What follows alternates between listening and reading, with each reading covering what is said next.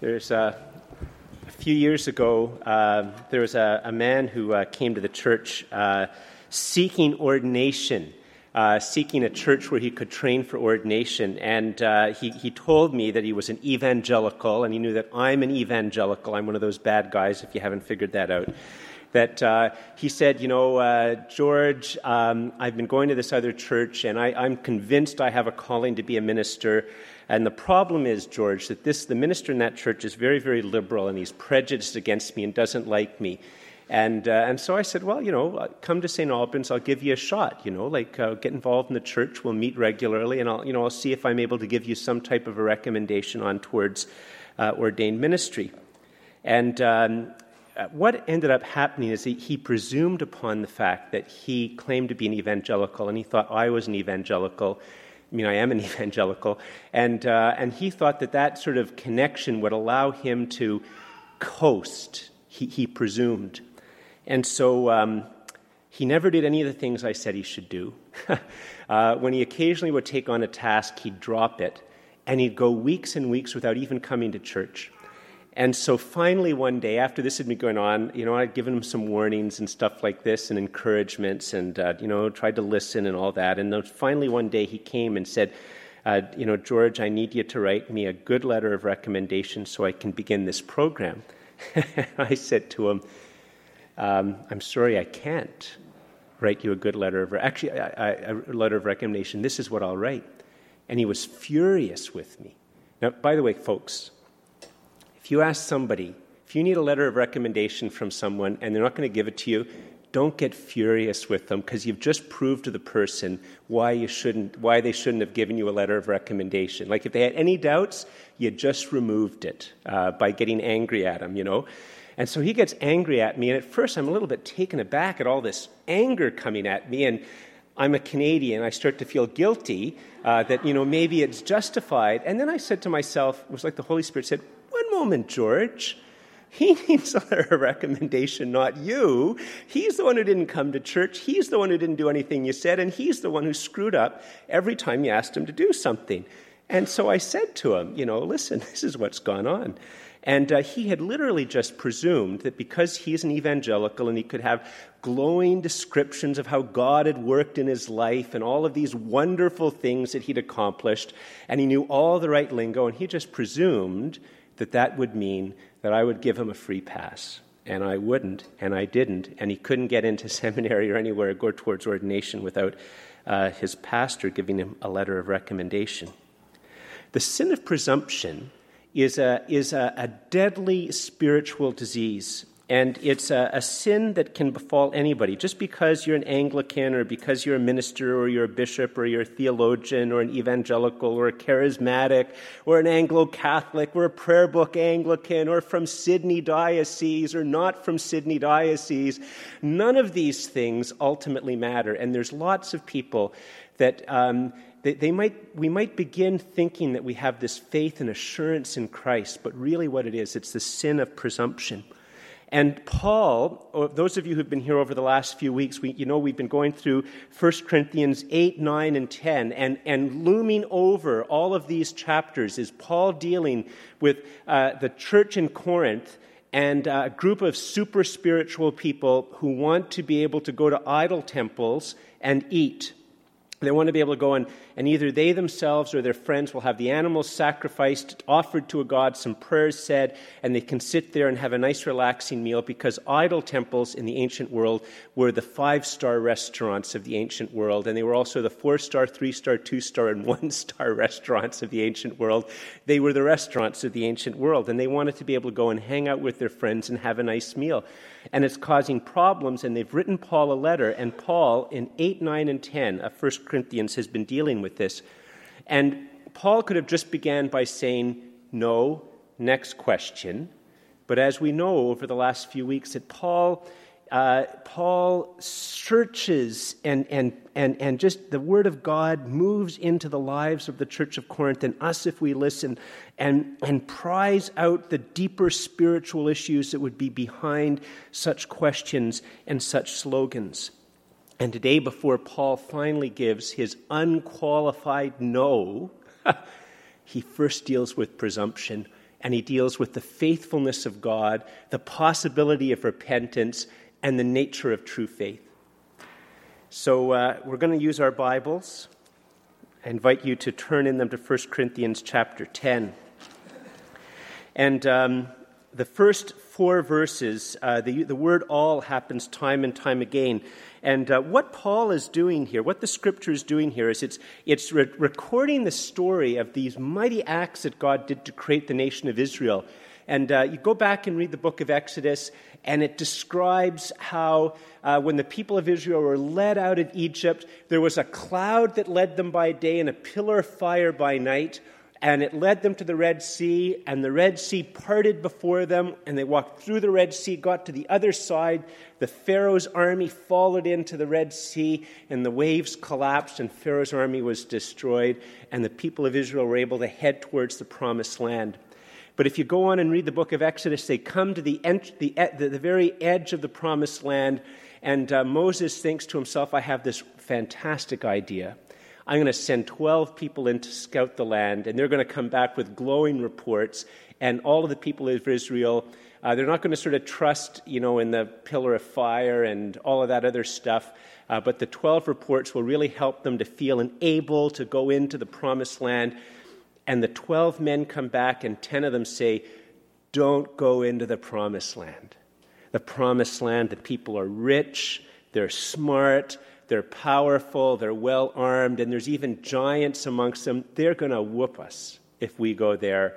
Let's not go there. And there were only two men who said, No, no, no, no, no, no, no, no, no, no, no, no. Our God is faithful. He can do it. People of Israel listened to the ten rather than the two. And, and so Paul begins by looking at Israel's history and saying, you know, think about, like, just think about it for a second. Could you imagine what it must have felt to actually have God send a pillar of fire ahead of you at night and a, a, cloud by day to literally guide you. Just imagine what it would have been like to have stood by the Red Sea and see it part, walk through. I think it's in the, the, the Disney cartoon version or the DreamWorks ca- cartoon version, seeing the fishes in the walls and get to the other side and see it collapse. Like it would have been just a spectacular miracle. And Paul said that these things, in a sense, are, they, were, they were signs that God's hand was upon Israel. In a sense, they're like the Israelite equivalent to baptism and Holy Communion. And yet, after all of these powerful things that happened to all of them, listen to what he says in verse 5. But with most of them, God was not well pleased, for their bodies were scattered in the wilderness. And it's, it's supposed to be a shock. You, you, you read this summary, you think of all the wonderful things that happened, you think of the manna, you think of all those spectacular things that God had done, and yet with most of them, God was not well pleased, for their bodies were scattered in the wilderness. In fact, if you remember from the book of Exodus, only two of the adults who were led out of Egypt from bondage, only two of them, the two men who trusted God in their report, were the only two who were to make it into the promised land. The, um, the, de- the, the type of presumption that Paul was dealing with was that there was a group of people in Corinth who said, ha ha, listen, this is a fantastic deal, this Christian faith. You get baptized, you go to have communion every Sunday, and then everything is permissible. Like it's fantastic deal. Get baptized, that's not too much bother. You know, a little bit of preparation, get baptized, you know, but then it's like the seal of God upon your life. You just have communion every week, and then in fact, Paul, uh, later on in chapter 10, he repeats the, the big slogan of the church in Corinth, which is everything is permissible. And Paul is saying you take presumption in communion and in baptism, you take presumption, you combine it with a really wrong idea everything is, is possible, everything is permissible, and what you have is you are on your way to destruction. That's what he says. You take presumption. I speak in tongues. I'm an evangelical. I memorize 853 passages in the Bible. Uh, I am an Anglican. I am a priest. I am a bishop. I am a theologian. Uh, you know, I am a victim. I am a nice guy. I am rich. I am success. Doesn't matter what the presumption is. In their case, it was baptism and Holy Communion. In our case, it can be whatever. But you combine presumption with false belief and it leads you to destruction. It leads me to destruction. And that that's what Paul is warning them about. And so then he, uh, he continues on uh, with. Um, he continues on with a, a, series of warnings, all from Israel's history, and it culminates in verse 11, where he says this Now, these things, all these things happened to them as examples. Actually, the word in Greek is as types. Um, and they were written for our admonition. They were both historically true in the past, but they were more than just historically true. They were also things which are examples to us. They were written for our admonition, on whom the ends of the ages have come. Christ changed everything. Here's the warning. Therefore, let him who thinks he stands take heed lest he fall. No temptation has overtaken you except such as is common to man and woman. But God is faithful, who will not allow you to be tempted beyond what you are able, but with the temptation will also make the way of escape, that you may be able to bear it. Um, some of you get the uh, diocesan newspaper, the Anglican diocesan newspaper. Um, they, for some reason, they thought that the, a good way to spend almost a whole page was to publish smear letters about St. Albans. Uh, it's the second time in, uh, in a row, two months in a row, that they've devoted a significant amount of the diocesan newspaper to, to smear us. And I, I, don't quite know why they think that's a good use of our, of our, um, of our letters. And, you know, of course, when I first read it, I, am wounded in my spirit because I'm a Canadian. And, uh, and so I, I want to be nice, and I like people to think I'm nice. And, you know, and, and, most of the time, I think I am pretty nice, and, and it, it hurts me to see that.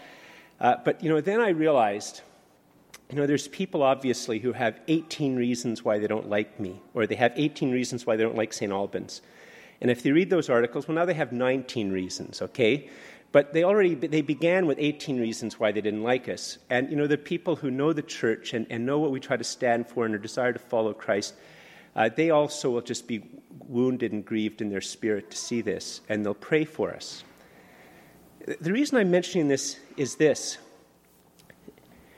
Paul here is saying that because God is unfailingly faithful towards us, repentance is always possible.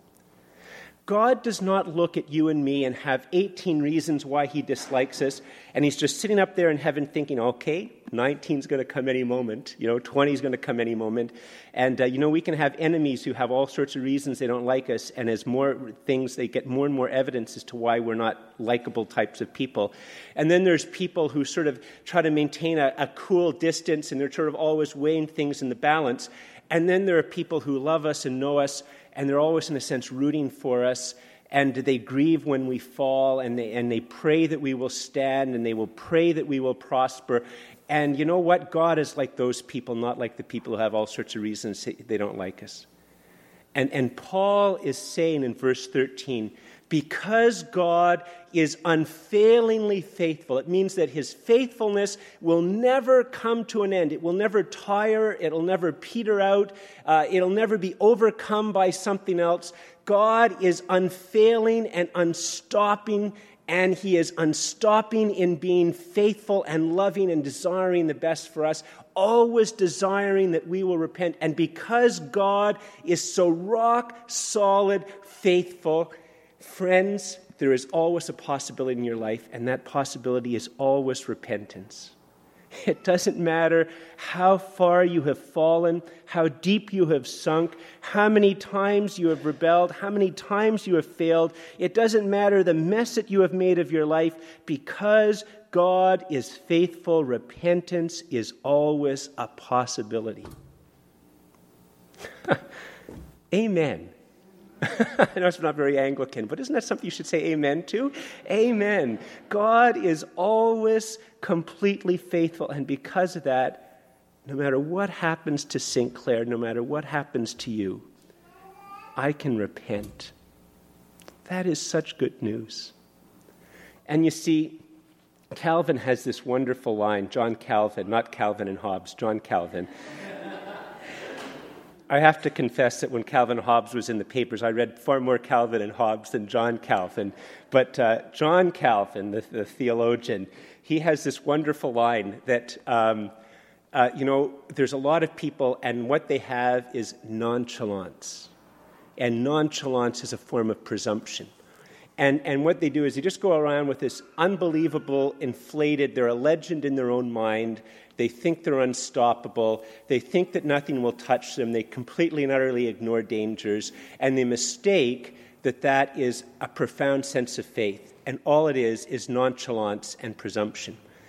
And this text is, is helping us to enter into this profound mystery that God does not want us to be always uncertain about how we stand with Him. Because remember, he, Paul doesn't say, because there's something fantastic about me or you, therefore repentance is always a possibility. He says, no, it's because God is so faithful that repentance is always a possibility. And so the assurance that God wants to have us is that as we grow in faith, as we have faith in Christ, as we grow in faith, we learn every, we, we have this possibility of learning more and more and more that His Word and His promises are absolutely sure. And because His Word and promises are sure, because the Holy Spirit is real and moves in our lives, we can step out and accomplish things beyond our imagining. And so, on one level, the assurance of faith is a looking to His Word, trusting Christ, being open to the Holy Spirit, stepping out and accomplishing impossible things. But at the same time that that's happening, true faith teaches Sinclair that in my flesh I can accomplish nothing. And that's why you have this profound mystery in the scriptures that Paul could stand before emperors, stand before the Sanhedrin, stand before crowds who were going to stone him. He could bring the gospel to Europe. He could accomplish all of these things. And at the end of his life, he could say that he is the chief of sinners because he had the assurance of faith that on one level he's trusting in Christ, trusting in his word, trusting in the upward call of God, trusting in the Holy Spirit. And as he trusts in this, God allows him to see himself, and he allows us to see ourselves. And we say, Gosh, I am so weak in my flesh. And this combination of trusting in the word and this true knowledge of ourselves does not lead us to despair, but leads us to say, Thank you, Father, for sending a Savior. Thank you, Jesus. That is not presumption, it is assurance. God does not want you to be in doubt. He wants you to know His Son, know His faithfulness, and grow in Him and do great things to bring God glory. Not out of presumption, but out of assurance.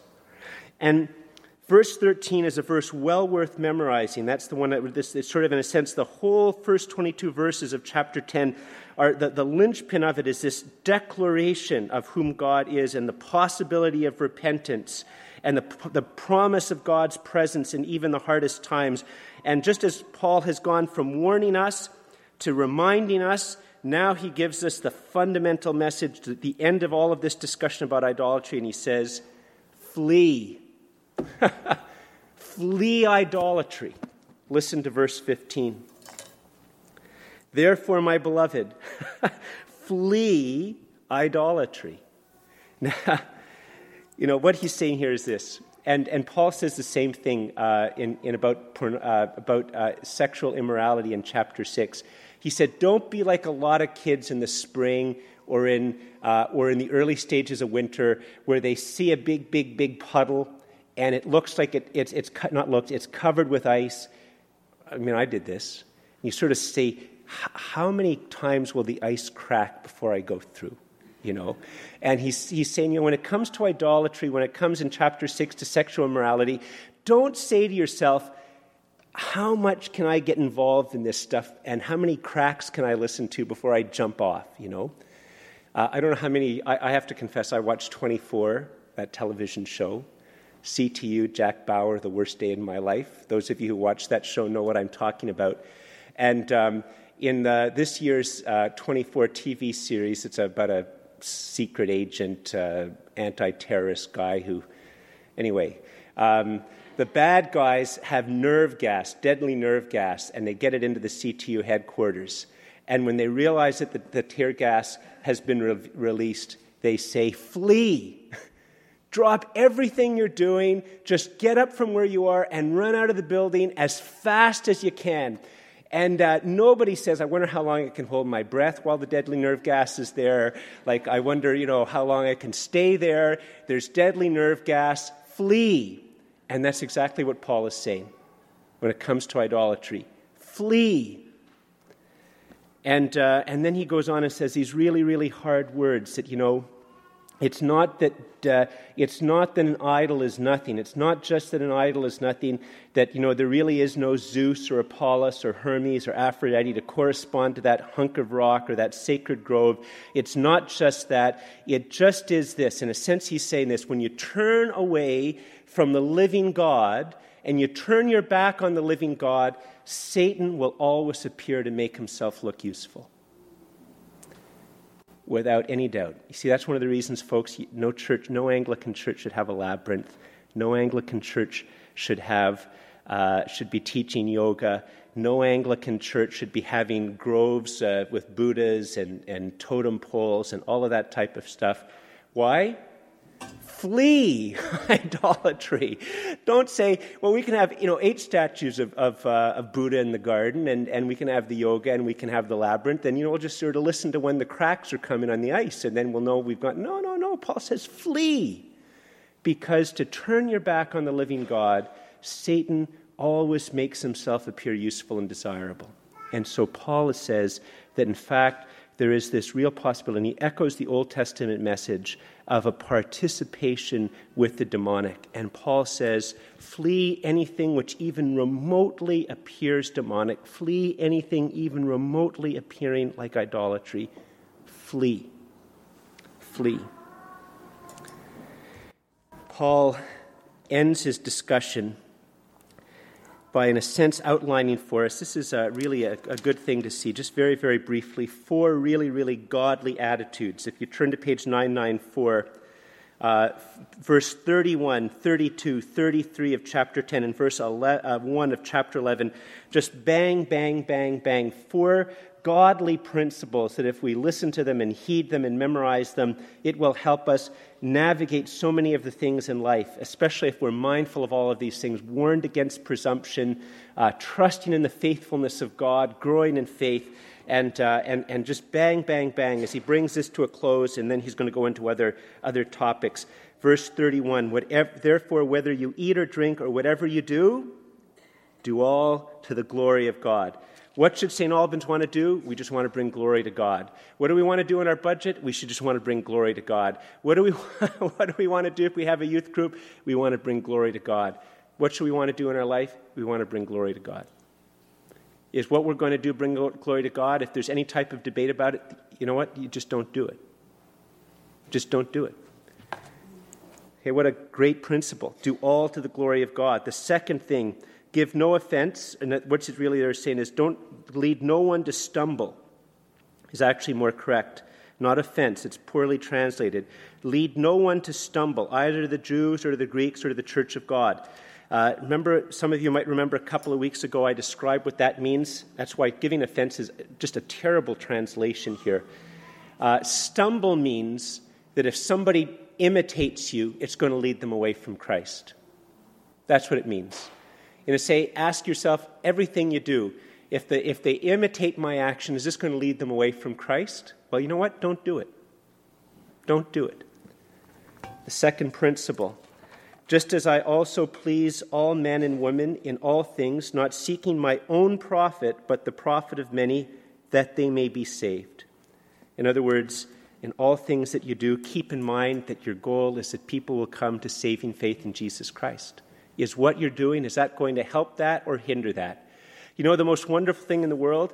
Uh, I, I, just, I so love this when I, uh, you know, I'm talking to somebody about maybe somebody in the, you know, I have somebody coming for baptism or for a wedding or a funeral, and they mention maybe that they go to this place or that. And then I say, oh, by the way, do you know this person? And they say, oh, yeah, I know that person. I say, well, he's a Christian. He goes to my church. And they, really? He goes to your church? He's such a nice guy. And isn't that just a wonderful thing to hear? Like to hear that he's a Christian and a nice guy? I had this other person who came to this church. She, she caused me so much trouble. I was at a party, And uh, they said where they worked. And I, I knew this person went to that work. I said, You know, this person. And you could just see this guarded look in their eye. and I said, Yeah, they go to my church. And I think they were just, and I said, Yeah, she, she really causes me lots of trouble. And the person said, "Oh yeah, wow, does she ever cause trouble at work? Nobody likes her, you know." And uh, but you know what? The goal in life should be that we, we, we live and we ask ourselves, we ask God to help us so that we live our lives. We're keeping in mind, what, and what am I? What am I doing? Is it going to help people come to Christ or lead people away from Christ?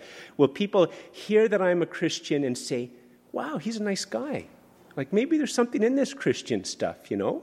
Or will he say, "Gosh, is that person ever repressed, anger-driven?" you know, debauched, degenerate, uh, bossy, autocratic. Okay, don't do those things, folks. and then finally, the fourth thing imitate me here, just as I also imitate Christ. What would Jesus do? What would Jesus do? Search the scriptures, try to be like Jesus. Let's pray.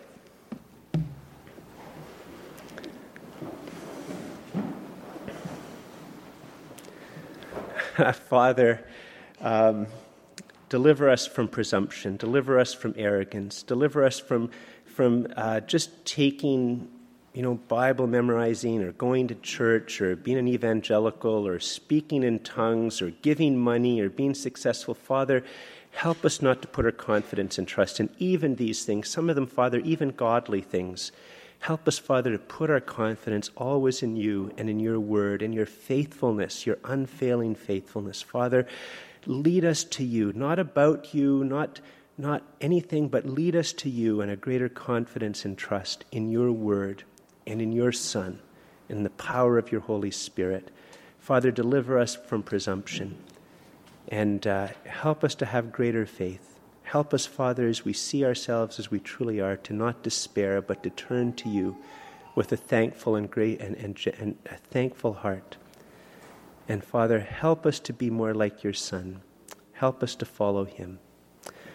Uh, Father, pour out your Holy Spirit upon us that we might be enabled to seek and to live these things.